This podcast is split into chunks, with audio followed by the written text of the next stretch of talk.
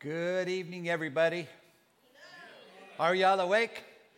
That's good news. I'm glad you're here. Tonight's going to be an interesting one. First thing I've got to do is, well, first I want to say thank you to everybody online and any of you that were here, whoever sent me all the questions this week. It was great. We just got bombarded with questions, myself, Pastor Jeff. A bunch of us got questions coming in, and it's great. I'm going to try to answer a few of those tonight because there was a couple of them that were very important. I think everybody wants to know. A big one, this came in from um, Christina Lackey. Christina, I hope you're watching because I haven't been able to email you yet, but I'm going to answer a couple of your questions tonight. Um, she asked about Lucifer and his story where it's found, how do we know about it, all of that stuff. Everybody, a lot of people, then as I mentioned it to people, everybody says, Yeah, I want to know that too. Yeah, I figured, you know what?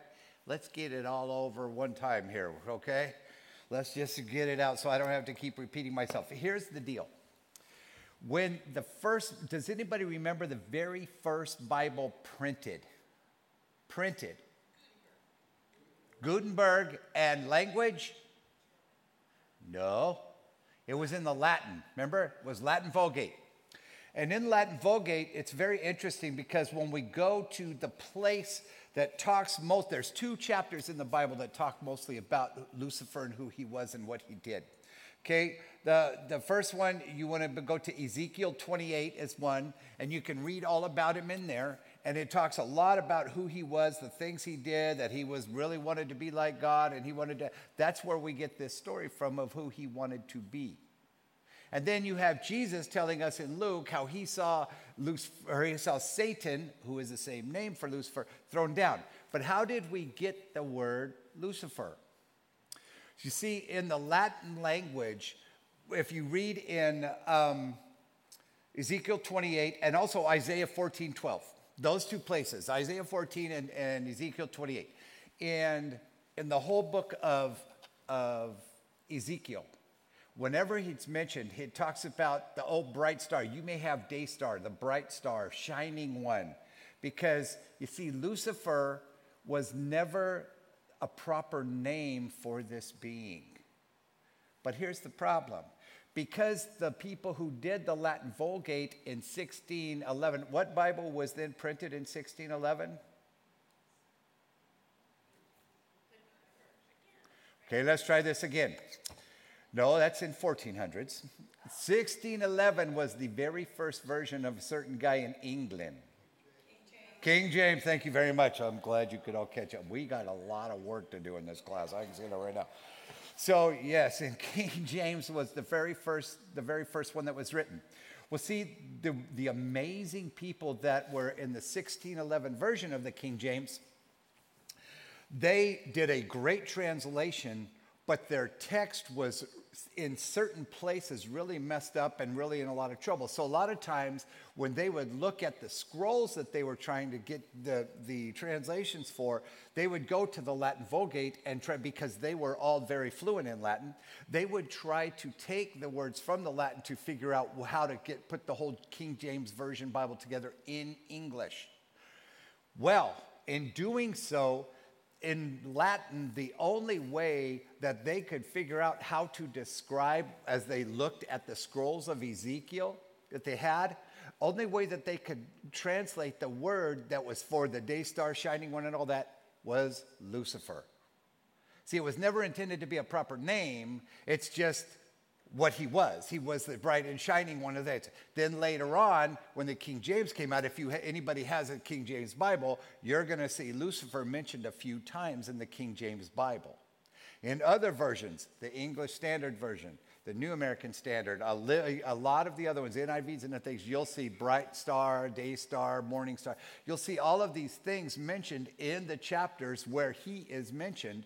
But if you go back to the King James and look at those same verses, you will see the name Lucifer. This is where he came from because it really is him, Satan, Lucifer, it's still the same one. The red dragon, as we get there, when we get there to chapter 12, you will all see that all of these names fit the one who is the enemy of God. If you want to find out why he was the enemy of God and what he did, you're going to go to Ezekiel 28 and to Isaiah 14, and you can find the story there. Um, I did not want to, I could have done a whole night just on the whole thing of who he is, what he did, and what happens here on this earth, because we all know that some of the attitudes that he has shot his arrows with, and that's the term that I use for making us feel guilty, sad, lonely, depressed, you know, and his big list of who he wants us to be. So, in that, we find out that he really was the being the enemy of God because he wanted to be like God, wanted to be who he was. And that should take care of that. Now, also in chapter 6, when I talked about how at the end of chapter 6, when it says um, all the rocks were falling on, um, and if you go to chapter 6, one back one page, uh, verse 15, it says, Then the kings of the earth, of the great ones, of the generals, the rich and powerful, and everyone slave and free, hid themselves in the caves and among the rocks, calling out, Please fall on us and hide us from the wrath of the Lamb. I didn't talk about the slaves and the free, and somebody is asking me why that is. And she said, Because it doesn't seem they would do anything wrong. Here's the issue the issue is this if certain slaves were to take on and support, love, honor, cherish, give homage to the deities of their owners, they would befall the same fate as, as those who did. Remember, God tells us many times, where does God judge? Thank you. I need you guys to speak up quicker. Here we go. When God is out there and He's looking at us, He looks at the heart, right? God knows these people, the slaves and the free. What He's trying to say here is that simply understand that just because they're a slave person doesn't mean that they automatically get into heaven. You don't just get into heaven by your station. You get into heaven one way, and that's in John 14, 6. And Jesus says, I am the way, the truth, and the life. No one comes to the Father but by me. So we, we understand and know that that's the only way to get there. When we talk about all of the people of the earth, those who dwell on the earth, remember we, I told you before that phrase is referring to those who didn't believe, the enemies of God. When he says those who dwell on the earth, that's what he's talking about. He's talking about the ones who refused to believe who God Jehovah was. And that is who he's referring to in that, that lesson in chapter 6. Um, one other thing before we move on to chapter 7, where we talked about, um, oh, the angels. Somebody asked me how come angels were not mentioned in the book of Genesis. The book of Genesis is, is what does Genesis mean? in the beginning in the creation. God is creating everything. The angels in heaven were already there with him, correct? So, in other words, it wasn't that he was trying to create angels on the earth, but everything on the earth that he was creating, that's what the book of Genesis is about. And I hope that answers those questions. There was a couple more that came out, and I fortunately I left a piece of paper at home sitting on my table, really, so I could remember to bring it. It's still sitting on my table at home. So we're going to just, I'll, I will address all those uh, questions when they come. Tonight, we're going to go into chapter 7. And again, I have to give the caveat that when I give, share the information that I share with you, I hope that you all understand and know that this is the information as best as I can research it and I will give you my backup and my reasons why and my wherefores and all of those things. And then things, but remember, here's some things that you have to understand as well. We need to remember that there are points, there are events, there are things that we take by faith. Because why? They're in this book. And this book is God's Word. This book is the holy Word of God. And if this book says it, I loved this when I was in um, high school people used to call me a Jesus freak, and I told them, Oh, thank you so very much. Because Jesus doesn't make people out of freaks. I mean, he doesn't make freaks out of people, he makes people out of freaks. I mean, I'm not saying that you're a freak, but I'm just saying he, it's what God does for you. When you come to him a freak, he makes you a people. And they used to get real upset with me, and I said, Well, listen, God said it, I believe it, and that kind of settles it. And that's where I'm going with this, is that this is what I believe to be true through a lot of hours of research, sometimes more than a lot of my friends and family thought I was a little crazy. That's okay. I kind of liked it. I was all right with that. If you're going to be crazy, you might be crazy for Jesus. Amen. So we we have to uh, look at chapter 7 tonight. Now, chapter 7 is interesting because this is where there is a big debate on a certain number. And if we look, and if we look at chapter 7, we're going to see that straight up. Because it starts here in verse 1. After this, I saw four angels standing at the four corners of the earth, holding back the four winds of the earth that no wind might blow on the earth or sea or against any tree. Then I saw another angel ascending uh, from the rising of the sun, which is which direction? Thank you. With the seal of the living God, and he called with a loud voice to the four angels who had been given power to harm the earth and sea, saying, Do not harm the earth or the sea or the trees until we have sealed the servants of our God on their foreheads. And I heard the number of the sealed 144,000 sealed from every tribe of the sons of Israel. That's huge in itself. I'm going to stop right there for just a second because the whole tribes of Israel thing is going to change. Remember, don't shoot the messenger. I'm just reading the stuff. Here we go.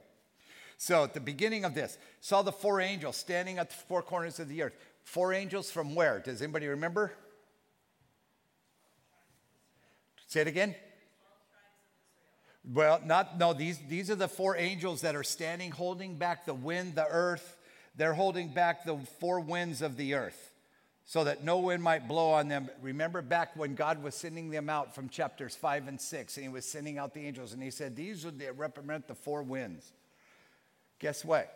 They're holding back until God's command. This tells us one big thing and one great big thing only nothing happens without God's permission. Nothing. No, no bad things, no good things. Nothing happens without God's permission. If we have a loving God who, sends his, who sent his one and only Son to die for us on the cross, so that we might accept him and be able to live with him in heaven, does he not have the best interest, looking after our best interest for those who love and trust him? Is that true? Amen? Amen. Thank you. I need to hear you. So, when we look at these, these four angels getting ready to, to disperse pestilence on the earth, Remember, one of them gets to hold back peace. One of them gets to remember the seven seals. These were all guys part of the seven seals. The first six seals. I'm sorry, you haven't seen the seventh seal yet. The first six seals. These are part of those. And now we're going to find out uh, real quickly what he says, what he says to them. Do not do anything until we have, I mean, verse 7. Do not harm, I mean, is that no, verse 3, sorry. Do not harm the earth or sea or the trees until we have sealed the servants of our God on their foreheads. How many have, of you have only heard about the bad seal on your forehead? I mean, if that's the the one you've ever heard about is, you know, I'm not getting the mark, you know. I think I want this mark. If they're, if they're going to pass this mark out, I'm going to be first in line. Sorry. Yeah, Randy thinks he is. I'm faster. So what I'm going to do is then is let you know that there is another mark that matters more than anything else. And it says on our foreheads, what the point it's trying to make is that everyone can see the light of Christ in your life. When it talks about on your foreheads, you can't see it, right? Remember that game? There's a game that you put the animal name up here on a card and you hold it up, and people, you, people try to make noises and you try to guess who you are. You know, it's the same thing. When it says put the marking on your forehead, he's trying to say, we want everybody else. That's not for you to see. You know, otherwise I put it in my hand so I can just walk around and look at it. I'm sealed by God. On your foreheads means, folks, that God wants everyone else to see that you have been sealed by God. It's your witness, your testimony, the light that you shine for Christ that matters. And that's the one he's talking about in this instance. When he says sealed on their foreheads, what he's saying is all the ones that show us the light of Christ through the way they live. It's not about what they say, it's more about what they do and who they are. Please, please make sure you understand and know that, and you can write that on your notes. And by the way, if you have your notes out, if you don't have notes tonight, they are back there on the table. We are on the chapter 7 outline. Okay, now, in chapter, that was in, in verse 3 in chapter 7. Now, when we get to, um, right, verse 3, 4, yeah, 4, and I heard the number of the sealed, 144,000 sealed from every tribe of the sons of Israel. So, has anybody ever looked at this list? Is that all 12 tribes listed there? Isn't that interesting? Because that, that, there is a problem with that list. It's a very interesting problem that we have, too. Because in that list, as everybody looks at it, everyone assumes that is the list of the tribes of Israel. However, somebody's missing and somebody's added. And now everybody's scrambling to go look at the list and going to go to Genesis 49 and try to compare them. I know how you guys work. I see y'all working it. So, just in case you want to know where the other list is, it's in Genesis 49. So, there you go. But I will tell you straight up front. Um, and also, one thing about any kind of genealogy list in the Jewish language, in the Hebrew language, forgive me, in the Hebrew language, is they matter, they, they count. Every genealogy in the Hebrew language and in Israel, the family of Israel, is very, very important because they, they take pride in the fact of oldest son, right? I mean, the oldest son is the one who dictates everything for everybody else. So, does anybody remember who, his, who Jacob's oldest son was? It was Reuben. Okay? So Reuben should be at the top of the list. And if you go to Genesis 49, you will see, yes, it's Reuben. He's at the top of the list. So now we look down here at this list. Who's first? Judah. Hmm, very interesting. Not only that, but if you count one, two, three, four, five, let me see, one, two, three, four, five, six. Who's number six on the list?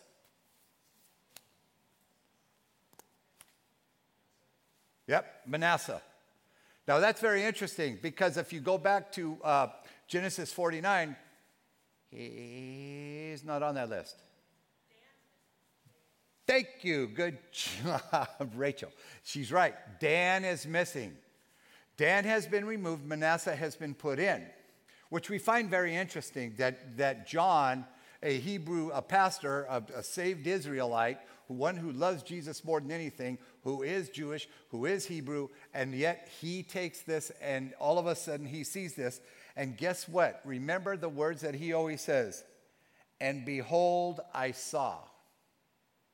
Remember, everything is about he's writing down what he sees.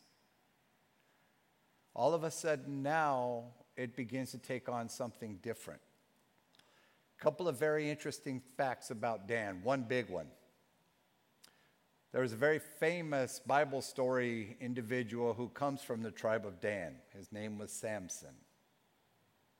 Remember what happened to him? Manasseh is an interesting addition.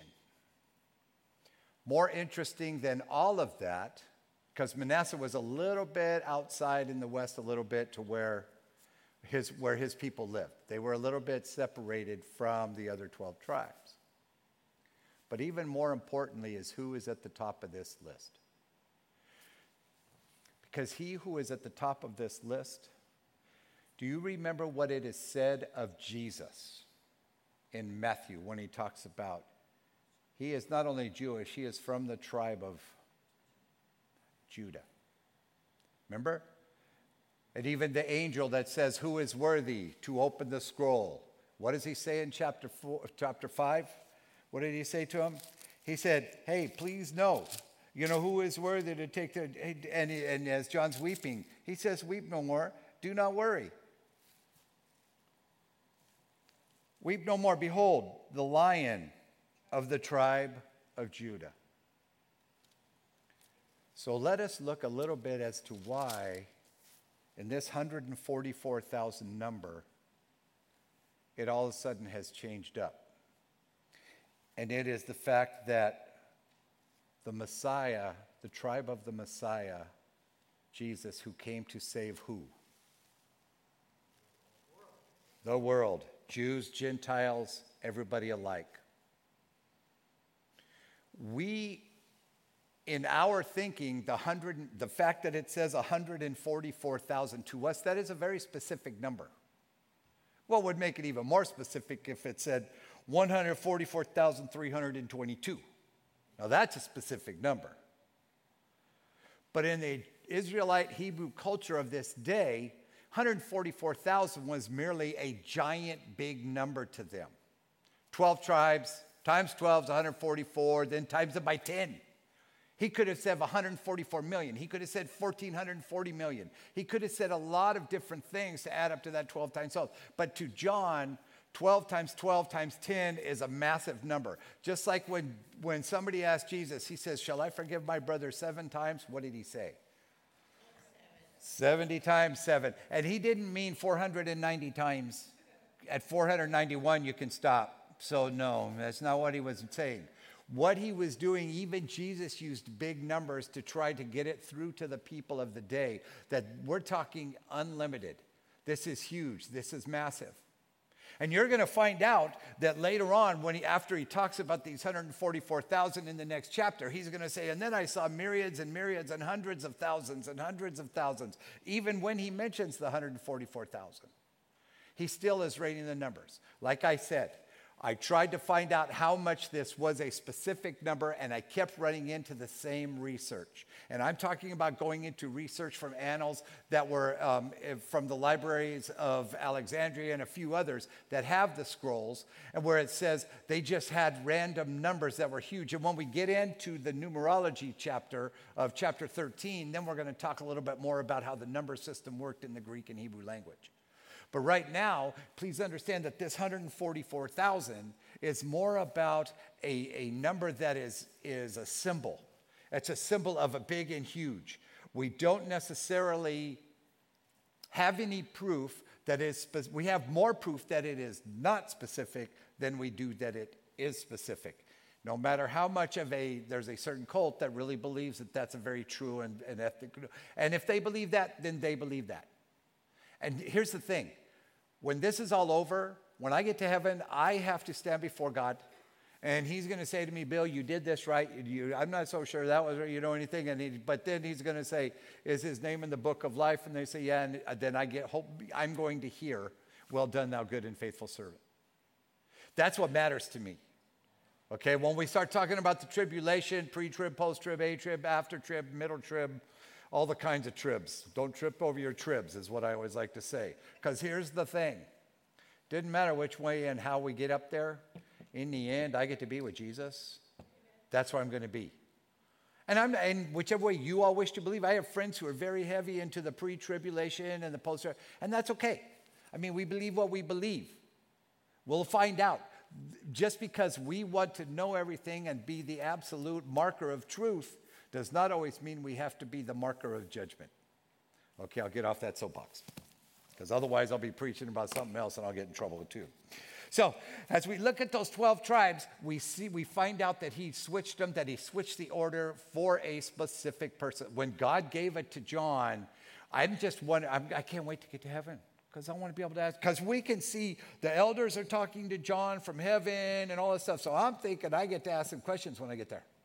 I'm gonna say, "Hey, John, when they gave you the list, because, dude, you know the list, right?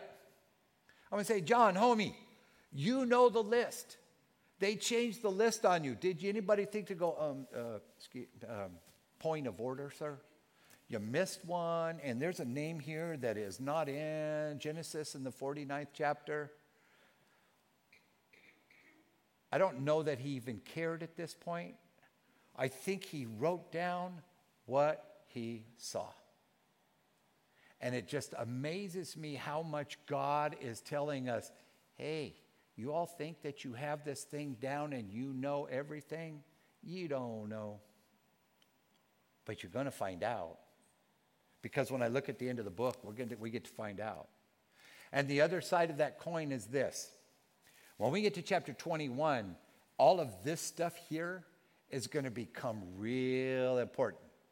Somebody out here is going to raise their hand and go, hey, wait a minute, isn't this back when, didn't we already talk about this one? Yeah, because here's the thing that we have to also understand. Nothing in this book is in chronological order. Remember in the very first week, I talked about things being cyclical. Does anybody remember that? That when I said those words, and everybody kept saying, what is cyclical? That means they can be in different orders. It's not a one, two, three, four order. It could be one, four, three, two, four, one, six. It, it can be in different numbers. So the, the main thing is that it's all the events that have happened during the time that John was watching during this apocalypse or this revelation that, that Jesus was giving to him. So, the theological statement that something has happened to the coming of the Messiah that changes the nature of Israel. So, if we want to know why all of a sudden this is changing, because the Messiah, the purpose of Israel, is now going to start being realized. The whole purpose of because remember, God said to him, said to Abraham, You are going to be my chosen people. When he said that, that was the old covenant. Something has changed. Israel was called and chosen not for Israel's sake alone. They were, they were called to be the people of God, not for things. Because they were called for the sake of all peoples, all tongues, all ethnicities, every human being that was created by God.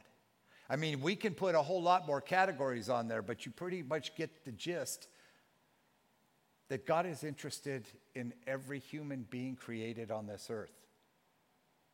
From the moment of conception till the day that we take our last breath and get to go be with Him. He is concerned, cares about, loves, wants you to know him stronger than anyone else. That's who he is.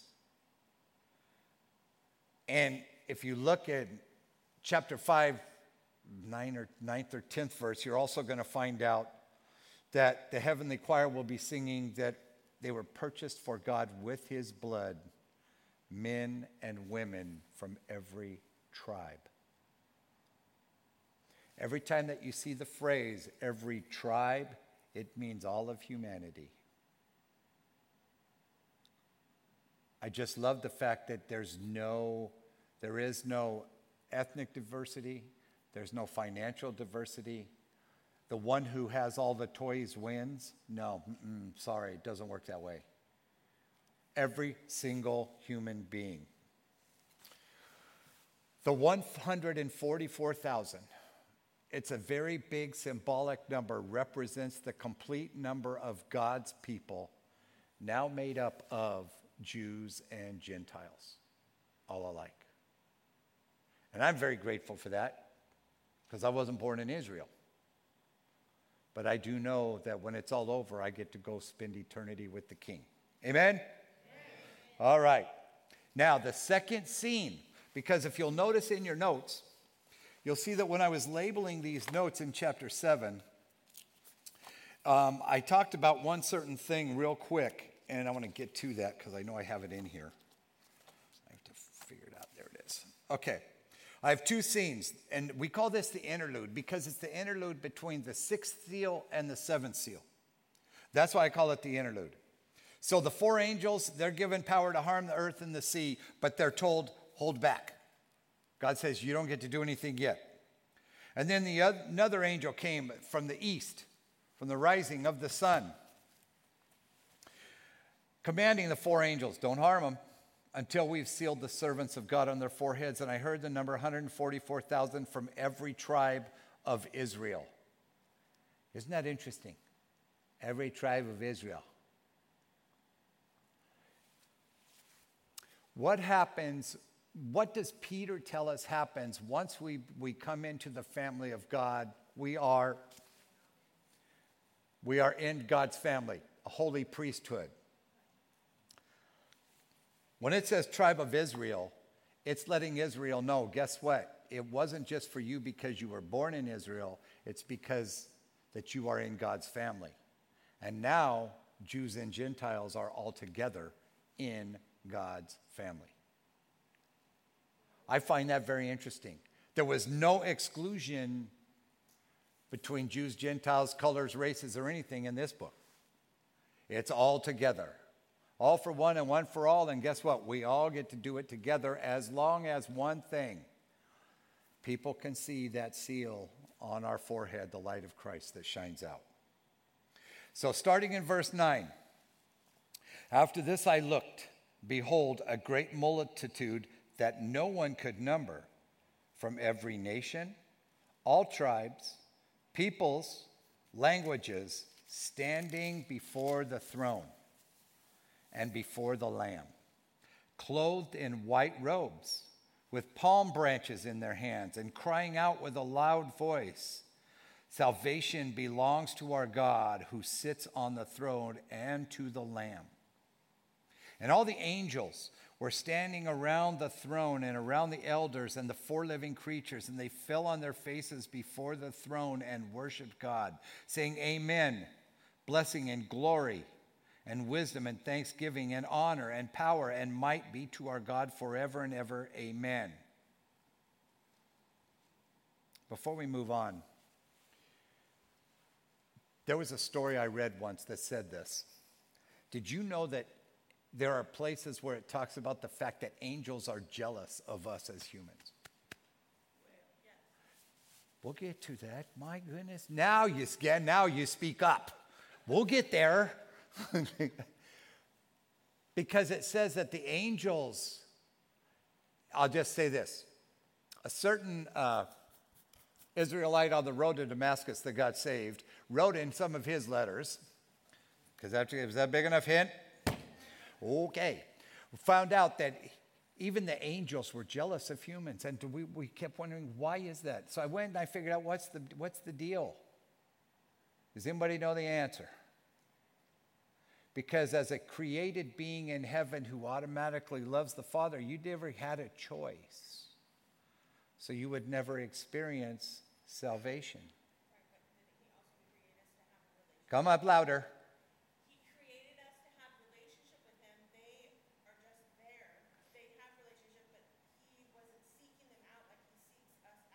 He, he seeks us out. We have relationship with him. Great point rachel because that's, that's the first part of it and that's exactly correct is, is we get to have that. And they didn't. You're right. The angels didn't. They were just there. That was a good point. But the other side of that coin then to me seems to be this that when you have this all of a sudden the angels and everybody fell on their faces before the throne worship god and saying they weren't already down it wasn't until those clothed in white robes from every tribe and nation and with the palm branches crying out with a loud voice, Salvation belongs to our God. Notice that the angels and the elders didn't drop until those people spoke out. Once the angels experienced and watched and were close to somebody receiving salvation and experiencing salvation and seeing what it did to somebody, the angels just fell down for and thought, oh God, this is why you are who you are. This is why you do what you this is who we are in heaven. When one angel and, and I'm sure you've heard the phrase before, when one soul comes in, all of heaven rejoices. When one soul comes to knowledge and saving grace of Jesus Christ, when one person decides, I'm going to be in the family of God. I got the most exciting text today from a dear friend who I worked with for many years. And she said to me, and they had to move, her family had to move to Texas. And she says to me, Bill, I just thought of you first when I found this out, but I went, I've been going to church a lot, and today I prayed to receive Jesus. I thought I was going to I started getting so excited, and Kathy, so I started screaming. Kathy goes, What happened? What happened? And then I showed her, because Kathy knows the person, I showed her the text, and she's screaming, and our family's thinking we've lost our minds, but that's okay. Because all of heaven was rejoicing. I prayed to receive Jesus. That was amazing to me. That was amazing to me. And I thought for tonight's message, that's so perfect because the angels got to watch and experience every tribe and tongue and language and, and all the people from everywhere stating out and shouting, Salvation belongs to our God. Right? Who sits on the throne and to the Lamb. See, the, the angels can make those statements, but they're not going to feel what you felt on that day that you came to know who Jesus is. When I was at the camp and I was, I was up there and, and, and I knew that I was giving up drugs and the life that I had down the mountain. I knew I had a rough time coming down the mountain once I got there. I was going to have to do a lot of explaining to do. But I knew this the joy, the fulfillment, the things that were inside me were so amazing that I wasn't even scared to go down and talk to some very scary people about what I did before. All I knew was that our salvation belongs to our God and to the Lamb. When these angels saw this, they fell down. They fell down, the elders, dropping their crowns to the floor. They fell down and they said, Oh my gosh. They, they all dressed and said, Amen. Blessing and glory and wisdom and thanksgiving and honor and power and might be to our God forever and ever. Amen. So let it be and let it be so. I get in a lot of trouble sometimes when people will say things to me and I'll ask questions to make them find the answers. So for all of you that keep walking up to me and going, but I want to know this right now. And I said, well, go find it. That's why when I said that and you said, where? I'm saying I gave you a great big hint. I'm not in the habit of just throwing out the answers. I would rather you go find out. You get to go see. I gave you a pretty big hint. I mean, it won't be that hard to find. But the other side of this is this next verses, because this cracks me up. Then one of the elders addressed me, saying, who are these, clothed in white robes? From where have they come? You don't think he already knew the answer to that question? I mean, really, do you think he knew the answer to the question? He watched this whole scene unfold, right? Like he doesn't know? And I love John's answer. John just looks at him like he'd lost his mind and says, Sir, you know. I mean, if anybody knows, you know, really? You're asking me this? And he said to me, These are the ones coming out of the great tribulation. They have washed their robes and made them white in the blood of the Lamb.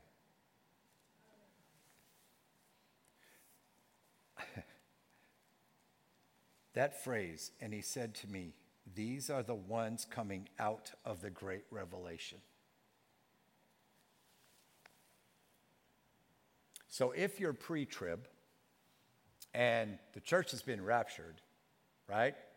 And the tribulation is going on, and now we have a whole bunch saying here, every name, tribes, nation, standing before the throne and calling out who God is and how amazing He is. Salvation has come to, from our God, right? These are the ones coming out of the tribulation. I hope you get that that means that even during the tri- tribulation, whenever it is, God will still be accepting those who want to come out of it and claim Him as Lord, Savior, and the God of gods. No longer will they be bowing to a snake, a lizard, a piece of fruit, an orange, whatever. Now they're going to be bowing to the King of Kings and the Lord of Lords. And God said, and he says to them, These are the ones who have come, are coming out, are coming out continual, doing it all the time. It's not have come out, will come out, did come out. There is no are who are coming out, the ones coming out of the great tribulation, open ended, continually happening. Now, there will be a time when it's not possible to come out and ask for that salvation don't even say when, you're going to find out. But it's not today. It is not today. If, for those of you online and for you in here, if you truly believe that you are so far gone that God can't get to you, nothing is further from the truth. I have people sitting before you and myself that can give you testimony of all of us who believed that. So if you're watching and you truly believe that God cannot help you, I'm sorry you are so wrong. This is the one time that I will tell you how wrong you are. Because God Himself has reached out and said to you, I gave my only son on the cross so that even if you were the last person on this earth, that son still would have died so you could spend eternity in heaven. And if you desire to make that commitment of faith and say that prayer and you want more information, please contact me. Say, this is for Bill, I need to know. Pastor Jeff, I need to know. Pastor Eric, I need to know. Find us. You contact us, and I'll give you that information at the, there you go, pastor at lighthousecommunity.com. Please don't go another day without finding the one who loves you the most. Sorry, had to do that preach. There you go. A little bit, I just felt like that needed to be done. So, for those of you out there that needed to hear that, please respond because that was for you. Just so you know. When we get to, they have washed their robes and made them white in the blood of the Lamb. So, what color is blood? So they washed their robes in the blood of the Lamb and they became white. I can't wait to see that. Is that going to be like serious cool?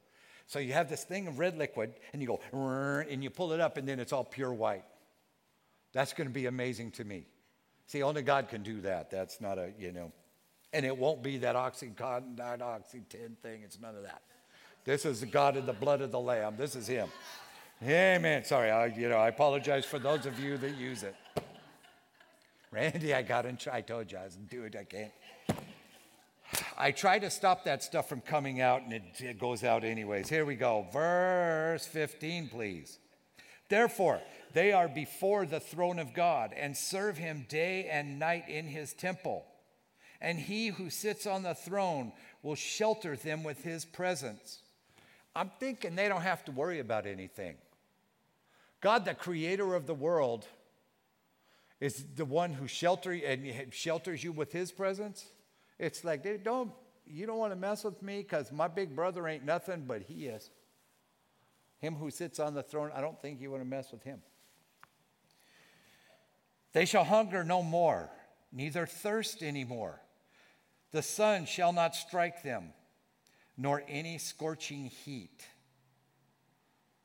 For the Lamb in the midst of the throne will be their shepherd, and he will guide them to springs of living water and God will wipe away every tear from their eyes.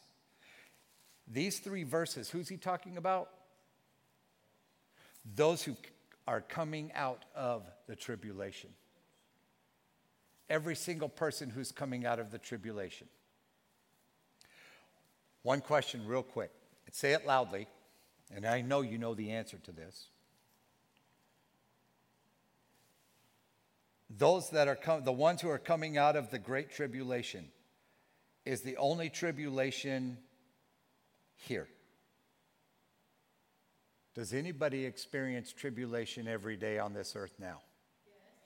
Okay, thank you for sharing the two or three of you that answered. Let me try that question one more time. Does anybody here experience any kind of tribulation on this earth? Oh, yeah. Thank you very much. I figured that somebody went to sleep on me. Here's what gets me tribulation has one big giant word.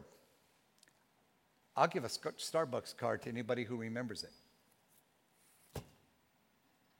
I did a sermon on it. Pastor Eric did a sermon on it. Oh, look at them. They're all scratching their heads.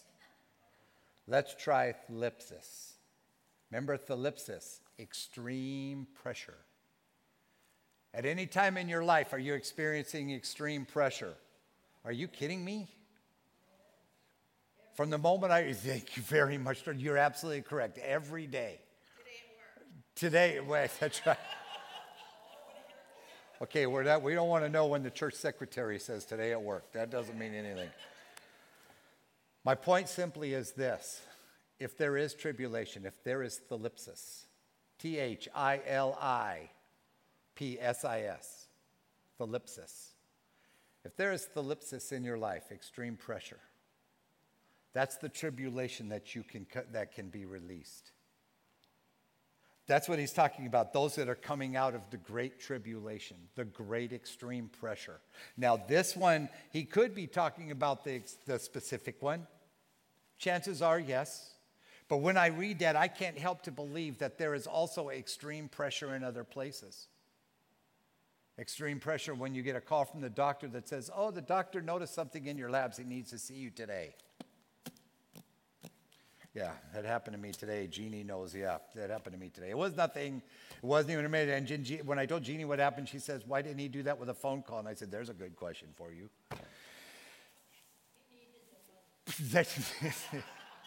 he needed the money. That's funny. So when we talk about extreme pressure, this is pressure that is so that is so much that it is the same it's, it's the same kind of tribulation that olives go through in those mills have you ever seen how they make olive oil they put it into a big vat and they start to squeeze it down and the first olive oil that comes out on the top that's kind of like a really that's like the cream of, of the top because they say oh cream rises to the top so does great olive oil that's the EVOO that you always hear about, the extra virgin olive oil that comes out on the top. That's very the cleanest and everything else. Then by the time they get to the bottom, it's the dirty oil on the bottom that they use for like their lamps, things like that. It is only through that extreme pressure that that olive oil is made to do that, which served so much in this day. Same thing with a black piece of coal and a diamond, right? How do they get that diamond out of that coal? They put it under extreme pressure. All the bad stuff falls away, and then pretty soon that wonderful diamond becomes evident. I'm waiting for all the bad stuff to fall away on me so that the diamond can be seen. When, when that, she's my favorite. When, when when there comes a day when you feel like you're under extreme pressure, and I've said this before, and I'll probably say it a hundred more times before we're done here in the next few months. When we feel like we're under thlipsis, when we're under that extreme pressure, and all of a sudden our first cry out is to why God? Why am I getting, why, why am I having to go through this? I don't want to go through this. None of us do. Instead of asking why, is this happening? Why are you doing this? Can we say, What are you trying to teach me? Instead of why, let's ask what. Because, my dear family, what you're going to find out, in, and I hope you've already seen it once, but in the coming months, and this book is proof. And the reason I love this book, and it's such a book of encouragement to me, is that by watching this book, what I find out is as a child of God, as one who serves Him and one who hopefully has that light and that seal on my forehead that people can see the light of Christ. If I am that one, then that also makes me a target to the enemy. So, in reality, then, if you look at it that way, then what you realize is it's not that you're doing anything bad. Why am I getting this, God? Why did you do this to me? Is there something I've done that's bad? No, no, no. Hey, God, what are you trying to teach me? Because if the enemy's coming after me that hard, then I must be able to going to be doing something that I think is better than anything I could do. And we always want God to tell us when our blessings are coming, don't we? We want God to say, wait, God, tell me what you're going to do first because I want to watch and see. And then sometimes we'll be going through something, we'll do something really amazing, and all of a sudden we realize we've had a God moment. We did not realize what it was, but in the same time, God has used it. Just like in here, when these people started to praise God in those early verses, when they started to talk to God and, and, and praise Him in verses 9 here in this chapter, and the angels saw it. They saw the seal, and the angels got excited because those who could experience salvation gave a testimony, gave a picture, showed them what it was like to be forgiven and accepted by the him who sits on the throne. If we get to see that and do that and be accepted by him who sits on the throne, there's nothing that can stop us. Amen? Amen. Hey, you're getting better. That's good. Because I hope you realize that when we get to this point of all of a sudden oh gosh, I've got a lot of battle scars from being on this earth.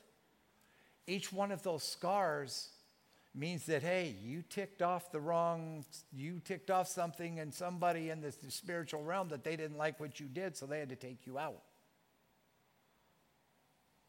when we experience the bad things for the good we do there's a purpose in Jesus Christ that I hope we begin to accept because dear loved ones that means that you're doing something far better, far more amazing, far more extraordinary than you would ever believe possible.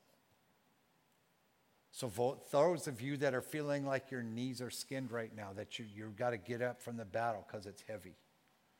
For those of you on air that are watching the stream, for the, if you feel like, I can't take this pressure, there is one who can. Give it to Him.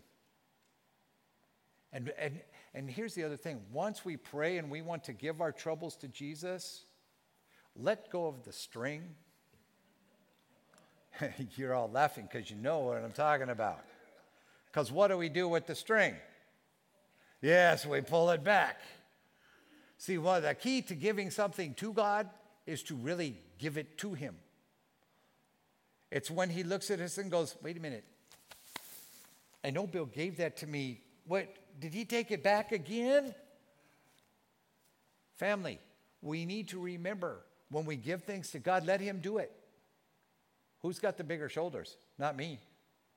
I would when I if I can ever learn, hopefully I'm getting better at it, but hopefully I'm learning that when I give things to God to release it, to trust, to have faith, to know that he's going to take care of it. When these people who went through the great tribulation came down and instead of saying, Let the mountains fall on us and kill us because we don't want to face the Lamb, instead, they fell to their knees, fell prostrate before the Lamb, and said, Father, forgive me.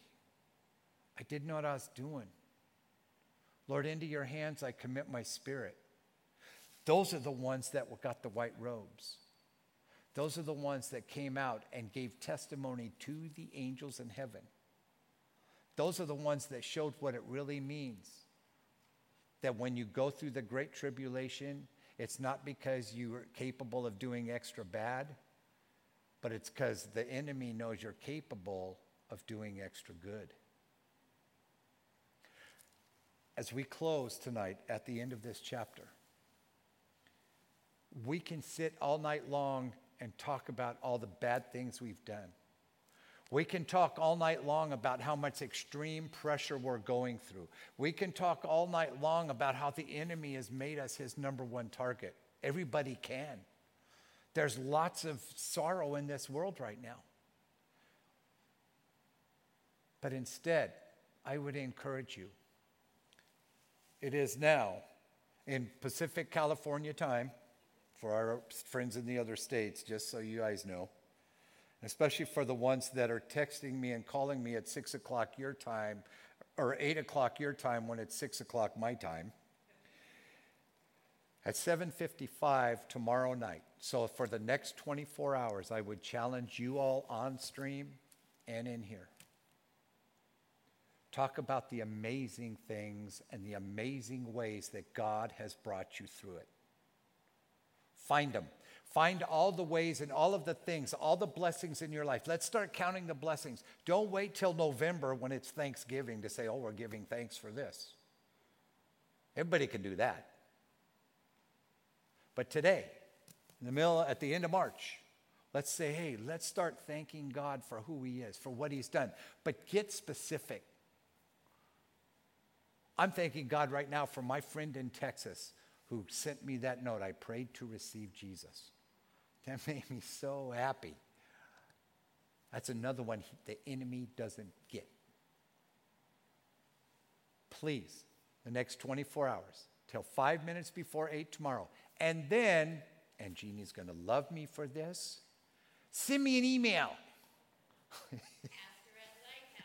Pastor at lighthousecommunity.com. Send me those emails and tell me, hey, Bill, here's all my blessings.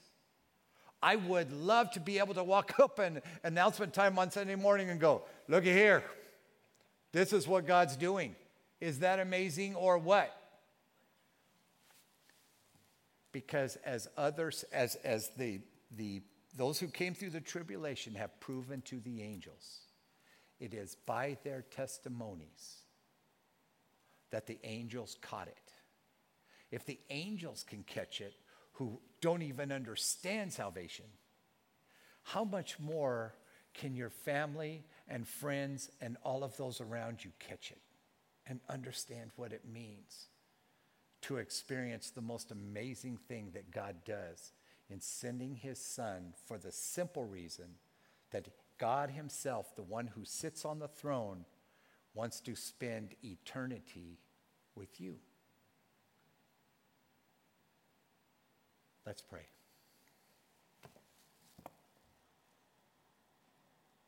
Heavenly Father, I don't know all the needs of everyone on the stream. I don't know the needs of everybody in this building. But you do. So at 8 o'clock tonight, God, I ask this that you would hold each heart close to yours that those who need to feel your loving arms around them would feel them closer, feel you closer than ever. For those who need to have the touch of the great physician, that they would know the strengthening power of healing that only you can give. For those that are in dark places and truly believe the only way they can feel better is from putting a needle in their arm or taking another drink Help them to put it down, God. Touch their bodies. May they feel your presence and your Holy Spirit in a mighty way at this very moment. Heavenly Father, for my dear family who is here, may you help us to continue to be the light from the lighthouse. God, we pray that you have touched this word tonight that as it blesses our hearts, we would be able to take it and share it and know it with all those around us. And Father, may we walk in wisdom until the day that we can say, Maranatha, Lord Jesus, come. And welcome him with open arms. And Father, and now unto the Lamb and him who sits on the throne. In Jesus' mighty name, we offer these prayers. Amen.